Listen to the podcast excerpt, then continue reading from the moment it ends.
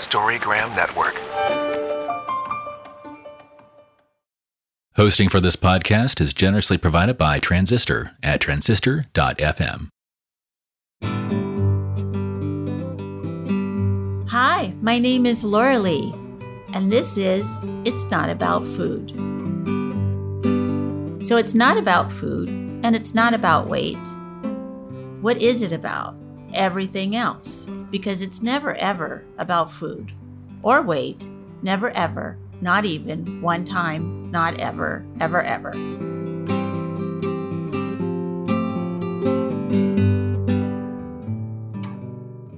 Hello, everyone. This is Lori Lee Rourke from It's Not About Food podcast. And today we're talking about expression. And the card is so sweet. The front of it is the goddesses sort of wiggling around, dancing, and her little deer animal next to her is dancing as well. And it's a joyful card. And it is, I don't know, it's like get up and dance. We have these bodies, get up and dance no matter what. What's the saying? If you can walk, you can dance. And even if you can't walk, you can dance because you can definitely move something around. So the name of the card is expression and it reads expressing our feelings and ourselves is the only way to live our truth in our bodies, hearts, and souls.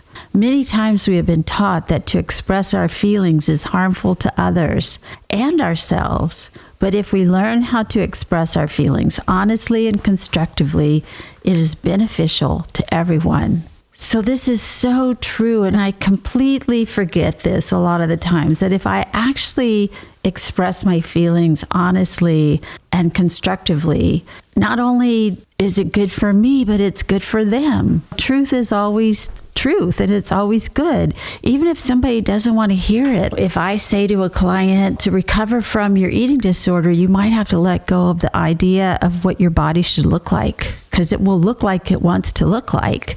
And you may not like it, but you have to let go of that diet culture idea. They do not want to hear that. And I didn't want to hear it. The first time I heard it, I was like, that's okay for you, but I'm not doing that. you know, so to express our feelings and ourselves, I feel like that's what I ate over. Wasn't that I just didn't have any willpower and I, I was a bad dieter. It was that I wasn't expressing my feelings and I wasn't expressing myself. So, true, truly. And I was taught that nobody wanted to hear it anyway. So just say what, you know, what I was told to say. How are you doing, Laura Lee? Fine. How are you? Fine. Okay. Let's go on. but I wasn't fine a lot of the time. And the other person wasn't fine. But we didn't feel like we could say that.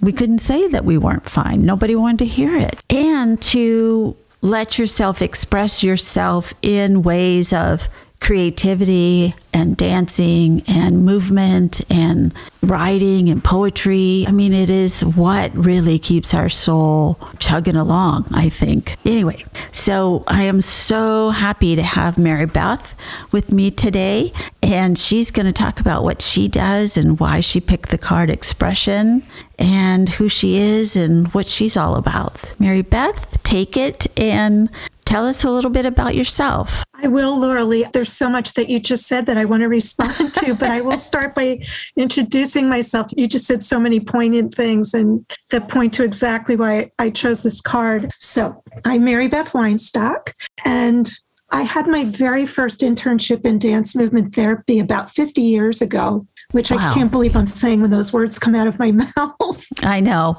We started Beyond Hunger in 1988, and every time I think that, is that's a whole other century. Yeah, yeah. not even the one we're in right now so long ago. So I was in undergraduate school and I was trying to figure out what I wanted my major to be. I loved all the creative arts and I had performed since I was a child. And I also loved teaching and I loved psychology and I loved sociology. I loved so many things and I was I couldn't figure out what to do.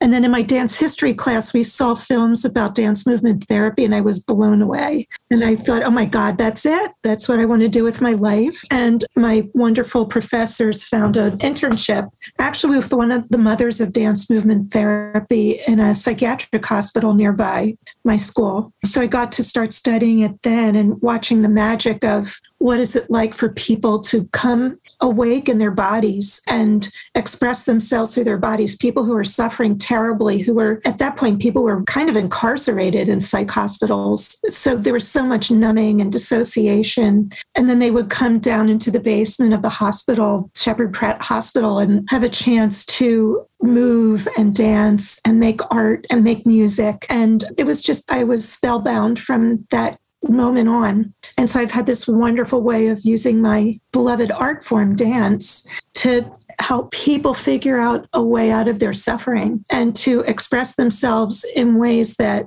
might be more accessible than verbal expressions. For some people, verbal expression is harder because of just what you were talking about. We're often taught not to do that in certain some cultures. In our culture, there's that being fiercely independent and proving your strength through shutting down. there's so much of that in our culture. And in the arts, it's the opposite. And when you were talking, I was actually thinking about Anita Johnston's Eating in the Light of the Moon. In chapter three, she talks about exactly what you were talking about. I read it to my clients a lot, and they start crying because that's how they often felt that they were taught to not listen to their deepest instincts, in which which are housed in our body. They're deep in our body. They're taught not to do that, and so they become cut off. They become cut off from their body, from their own expression, from their feelings, from what their deepest inclinations are telling them to do. For all of us, that's we've inherited that from the animals. So gut instinct. When you think about gut instinct, it's in our gut,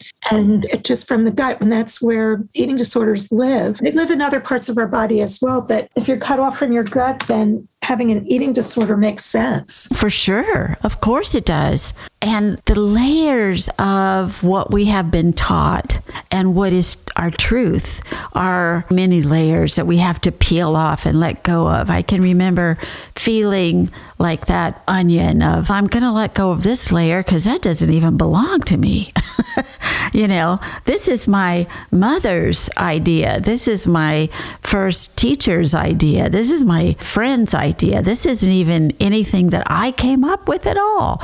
So to let go of those ideals and ideas that we're supposed to be fine, we're fine because nobody wants to hear it. That was a huge one for me to really let go of that idea that I don't have to just always say I'm fine. You know, there are times when it's more appropriate to not just spill your guts, sister, but it's also other times when it's more than fine to say, oh, I'm having a little struggle today. And sometimes the scenario for people with eating disorders is that everybody else has been given permission or the parents have been given permission to express their feelings, but the children are parentified and need to take care of instead of having their feelings being in the service of their other family members' feelings. And also, there's what you were just talking about. This can be intergenerational, trying to understand the intergenerational legacy burdens. We call them legacy burdens in internal family systems work, which I love. It combines so well with dance movement therapy, but understanding that these ways of, of thinking and behaving have been passed down from generation to the point where they're not even thought about. They're just unconscious. Like in this family, we whatever, or in this culture, we whatever. It's like in this family, we do this or we don't do that. So you must get in line too. And that doesn't make any sense to me. It made sense in the 1800s, but you know, today it doesn't. In the family, it makes sense somehow. So there can be loyalty binds that we need to work with. And dance movement therapy, all of this comes to light because we're not speaking, we're seen we're seeing it's a very gentle journey. Is it okay that I'm switching gears into that, or did you uh, want to talk? No, no, no, no. Do you go where you go? Because okay. I want to know how do you start that process of trusting? Like you have an eating disorder. So I'll say me before I got recovery. I uh, so much hated my body that I didn't want to dance. That's right, exactly. And dance movement therapy isn't just about dancing. I sometimes don't say we're going to do dance. I sometimes just call it movement group. Okay. Okay. because that can be so terrifying to right. so many clients when they hear the word dance, unfortunately. And just what you were saying, it's it has to be a very gentle journey. So I explain that right away, whether I'm doing individual work or group work, that it's a gentle journey and that in dance movement therapy, we're finding a gentle way in. And I'm always going to acknowledge exactly what you just said. There's this fear of the body, there's a dissociation from the body. Sometimes people feel betrayed by their body, and it might be for very good reason. It could be that when they were a baby, they were born with some kind of condition that made it very hard to move. I had a client once who had a spinal condition that she had surgery from the time she was an infant. So she had to prepare herself from the time she was an infant to not be in her body because there was so much pain and then developed an eating disorder. You can totally understand that journey of coming from this fear and betrayal to feeling betrayed by her body, feeling fear of her body, feeling fear of feeling her body, and then how that would develop into an eating disorder. Some clients have had other traumas through their body, physical abuse, sexual abuse, and all of that is so important to acknowledge when we set out on the journey. And really, eating food makes you feel your body. Just tasting the food and swallowing the food, you're going to start to experience your body and feel your body. And that might feel terrifying just to feel your body. Tell you, it was for me for sure. I lived from the neck up. I lived in my head and it hurt to live in my body. And I was very mad at my body because it didn't conform to an impossible thing. It's like it didn't grow wings so I could fly. It would be like that. It wasn't gonna. I could beat it into submission, but it wouldn't stay there. It was like a little bread with yeast. It just kept trying to rise and I'd beat it down and then I would try to rise. So Right. So, one of the first things I said to the people I work with is that, yes, I understand that. And you can't move through this world without your body. right? Yeah, you, this you was have so a body. discouraging. right? You have a body, and then they'll glare at me. But I'm like, yeah, I know. So that's what we're here to work with. Talk about what is that? Why are you glaring at me right now? Why is that painful for you? What is it that's so hurtful about that? That yes, we're human beings and we have bodies. And then how do we reclaim the body? How do we reconnect with the body in a way that's not going to be agonizing? Hopefully, I mean, there actually there is some pain in the journey for sure. That you've worked with people with eating disorders for so long as I have. And I tell them I know that this is going to be painful eating food and balancing out, recalibrating, getting everything back online again, all the systems back online again hurts. It took a lot of pain to get to where you are. And it's going to be painful to come back to life again. But then you get to be alive. You get to be alive. You get to reclaim who you are. You get to reclaim your body. You get to reclaim your expression. You get to eat food and have your feelings. And that all sounds terrifying. But when clients start to feel it again and when, when their brains start to clear out, I know that happened for me when I healed from my eating disorder. Having just having the brain space back again was such a relief to not have it filled with all those thoughts and all those compulsions and all those obsessions about food and about my body and about numbers. It's just such a relief. Yes. I felt like a lot of my eating disorder life was doing math in my head at oh, all times. Yeah, oh my God. Counting yes, every all the time. Weight and fat grams and calories and days. If I do this for so many days, I'll do this. And if I get to the gym these many days, and how do I work that? To me, it was exhausting, but I felt like, what else was I supposed to do? Because this was not going to be okay, however, this was. And to be freed of that, sort of like we've been brainwashed. So we believe in the leading idea. And when that idea is built on sand and is not even true, then what do we believe next? And to believe in myself was very, I'd never been taught to believe in myself it was like, what? What? I don't know what to do. And eating disorders are a very efficient way of accomplishing that. That sitting on those feelings, protecting us from our feelings, what a great way to do it. It really works. It's just that it can kill people it's so deadly. So that's our problem that we have to face with our clients. Do you want to live? And I want you to live. And I'm here to help you live. And I want to do that. And I'm going to fight hard with you and for you. And are you in? Because I want to do this with you. And I know I'm going to show my age with saying this is, but I can remember thinking to myself, I wanted to be as thin as Karen Carpenter, but not die. Like I wanted to be right on the edge, but not die. Isn't and that the saddest thing? Yeah, that was my goal. Isn't that? And then when clients start to realize that, when people start to realize that, wait a minute, why is that my goal? I know. Why is that my goal? Better to want something else besides being thin. Right. And then to have compassion for yourself that you live in a society that tells you that's okay to have that as your goal.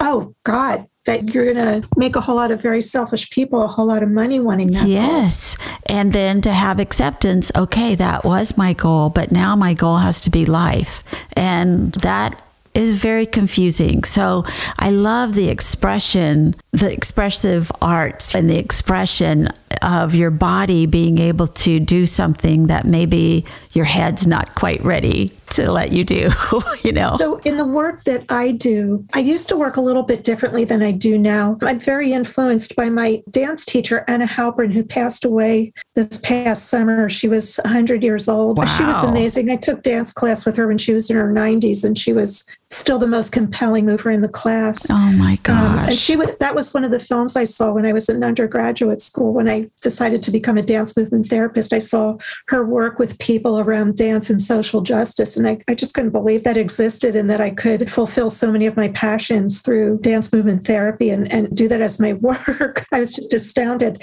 So one of her main point of working with her was we didn't have mirrors. We often moved with our eyes closed and it was about listening deeply to our body. And I, I, love that so much, just really listening. Like if I move my hand, if I open my hand, what's the next thing my hand wants to do? If I just open my hand, it's just such simple, beautiful movement. And then if I do that same gesture, if I turn and I open my hand towards the person next to me, that shifts because then I'm communicating with the person next to me. And it's so simple. So when expression has become, you know, so fraught with so many things, to just learn once again to just commune with just simple movement. I'm going to open my hand, and how does that feel? I'm going to open my other hand. How does that feel? Storygram Network.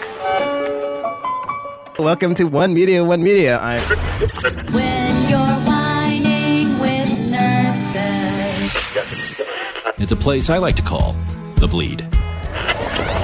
My name is Laura Lee, and this is It's Not About Food. The art of being yay isn't just something he developed. Storygram Network. We were just talking before we came on about that this card, that the pictures of her wiggling. You know, what if I just wiggle my fingers? What if I listen to the rhythm of my breath and I allow my hands to move with the rhythm of my breath? What does that feel like? So just attuning. So I, I love the term attuning, and we use it a lot in movement, in dance movement therapy, that we're attuning to our clients, to their needs and to their feelings, and to what we're noticing in the room about movement, even if there's just a slight movement, or if there's no movement, what does that look like? If there's rigidity, if there's fear and tension in the body, what does that look like? So just being really clear with like when you were saying the truth you know just really noticing that how is the person i'm with in their body if i'm talking to them about just extending their hand out can they even do that and if they can't then let's figure that out what is that about how it feels frightening about just moving your hand out so they get a chance to put words to it to feel attuned to and to be validated about that are you afraid right now tell me about that i'm here to listen i'm here to hear you i'm here to you know listen to your body. I'm here to listen to what feels painful to you, what feels frightening to you. And let's do that together. Let me give you company and support in that so you're not alone in that. And that can be scary too if they've been like just what you were saying that you were taught to shut down, right? To not listen to yourself. Then what is it like to have someone say, I'm going to be with you in that shutdown? And then I'm going to invite you to be here with me and see what is it like. I call it thawing when people start to thaw and then they you know like someone who hasn't been able to move then you know when they start to feel their breath and the and the breath stops being so shallow and and maybe make a gesture outwards then we're thawing and we're in the space together and then we can start to express. As you're saying this i remember the very first time i was already recovered for many years really. The first yoga class i actually took the whole class i went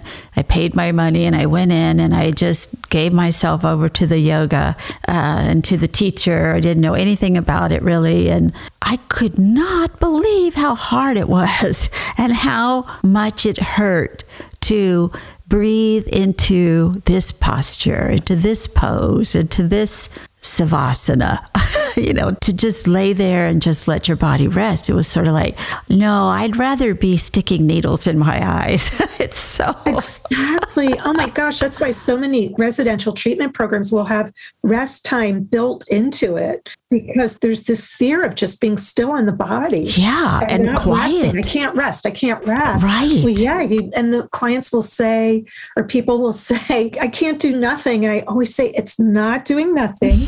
Resting is doing something so important. Our bodies need, our hearts need rest, our minds need rest. We need that so badly. And you are doing something really essential. And if I have to say that a thousand times, I'll say it a thousand times until it finally gets I know, but it's, it's very hard because you're a beautiful teacher and a wonderful example. So am I. And then I tell people it's okay to rest, it's okay to eat, it's okay to walk around, it's okay to be who you are, whatever shape and size you come in, it's okay. And then they walk and they're like, oh, woo, woo, okay, fine, and in my space. And then they walk out the door and they're told exactly the opposite until they walk back in the next week. And it's very, I was too, of course, I was taught to always be busy. Idle hands is the devil's workshop. I was told that it was not okay to just rest. That was laziness. And it was not okay to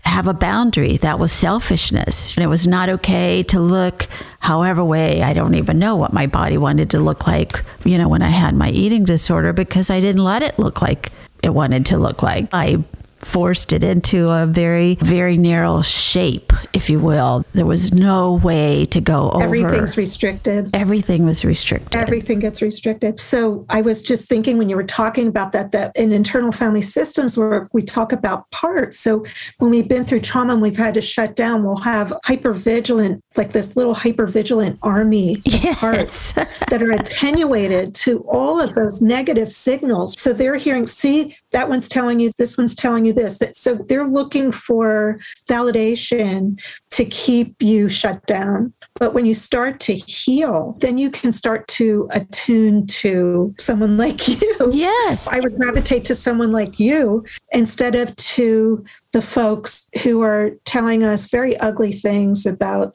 who we are and who we should be. So we start to listen, our ears open, our inner ears open, our heart opens to listening to who is really my friend, who is really on my side, who really cares about me. I'm going to listen to that when I take care of myself and when I express myself. I often think that all of us who work with eating disorders should get a sort of like we should put out that we are a cult breaker.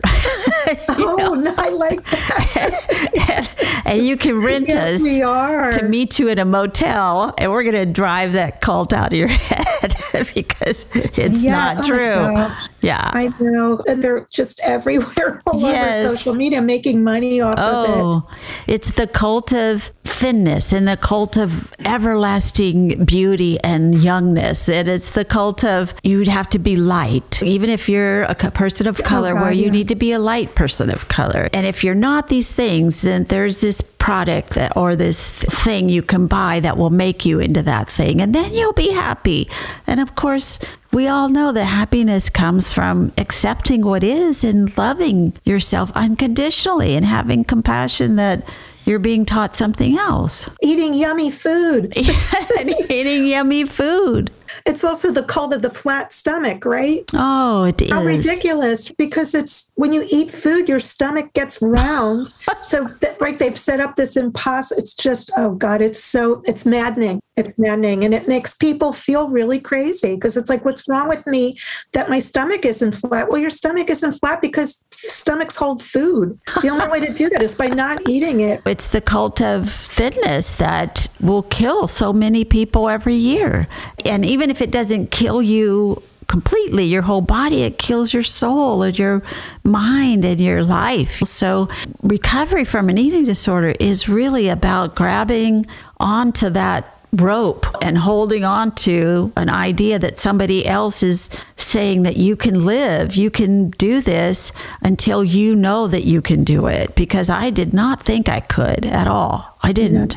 I'm telling everybody to read Sonya Renee Taylor, like everybody that I know to read her and just the roots of the body hatred and that there's so much racism and colonized thinking in it. I just, I'm telling every single person I know to read it now and to just understand where even if you're, you have one moment of thinking towards yourself any kind of body shaming, any kind of body hatred, fat shaming, that you are aligning yourself with that hateful culture and that she asks us to really become extremely conscious about that because we're aligning ourselves with something that is so oppressive and to reclaim our body, reclaim our culture, reclaim who we are, reclaim eating food. So I, I love that the social justice component of this has, has come to light. The many years, that's needed to happen and, and it's happening and it's great. I'm just going to shift gears one more time because Please I want to make sure that we have a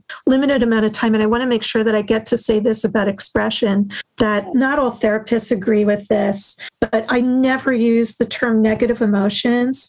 I don't think of any emotions as being negative. I think they're they're all essential. In the Don't Diet Live It workbook, she explains it so well that we have all of our emotions for really good reason. And if you're in grief, then you're going to be sad. If you see someone knock over an old lady and steal her groceries, you're going to be angry, all for good reason. All of our emotions are essential to just navigate our world and to understand what we need to do next. And I really think of eating disorders as it's anger, but it's turned towards our body. It's turned towards our own body. It's turned towards food. And what are you really angry about? And that can take a long time for it to feel safe enough to get there. But what's my body taking the hit for? And I know that when I had my eating disorder, I was angry about so many things. And when I started to thaw, as I was saying earlier, and starting to understand what I was really angry about, and that taking it out on my body and on food weren't achieving anything except causing my own suffering. It was at whoever I was angry at, but I was hurting myself. So then when I started really expressing what I was angry about in so many ways, then I became that's when I started to recover and become free. I love what you just said, and it reminds me of Geneen Roth many years ago saying, We don't want to start crying because we think we'll never stop crying. We don't want to get angry. We'll never not be angry. That's the scary part. Our emotions are wild. you know, they're going to take it's us so over. understandable. Yeah. For so many people, they do have this dam that's full of feelings that haven't been expressed. So I talk about titration a lot, you know, that we'll pull the cork out and then we'll put it back in. Yeah. Promise, we're going to put the cork back in. or I promise if you let yourself feel anger, there will be a beginning, a middle, and an end. That's there right, will yeah. be. And then you'll go on and there'll be something else that'll make you angry or something else that'll make you sad. And it's okay. Move them through, you know. That was a revelation to me. And it is to a lot of my clients when they say, I'm just so negative all the time. It's like, I think you're just so feeling all the time. It's okay. Yes. Be okay with them. We're okay with the feelings of joy and laughter and happiness, but oh, I don't want to look at that I'm envious of somebody, you know, or that I don't think well of somebody else. I don't want to look at that. But feel it. It'll pass. It'll be okay. There's that little chart like, I have a feeling. Is there anything I can do about it? No. Okay, then there's no problem. Just let it go through. That eating disorder voice is mean. Oh, it's mean so to us. mean. And then I think of it as like a periscope. It turns at us. And I used to have these horrible thoughts. And I think, oh my God, I'm a nice person. I can't believe I'm thinking these horrible things about myself, about other people. Then when you start to realize that voice, what the purpose of that voice is and how it's, it's expressing something that you need to express in another way. Yes. As you're talking, it reminded me of the day that I decided that I was not going to be. You know, I had been working on my own racism as a white woman that was raised in the South. And so I felt like I was getting much better accepting all people. And then I had to do that about size, sizeism. So if I was going to accept myself at whatever size I wanted to be or needed to be, or that my body wanted to be, I should say, then I was going to have to accept others. And that was like, wow, I didn't realize the sizeism that I had embedded in It's me. so inculcated. And it had nothing to do with reality because I had friends of all sizes, all colors, all people. And I loved those people so much. But I still had that negative thought of, I don't know, that I had been taught. And so when I said, if I want to do this for me, I'm going to have to do it for everyone. And that was a huge piece of my work. I could feel like that layer just falling down. And it takes a while to get over these childhood ideas that were pounded into my head, but or that's outside anywhere that we go.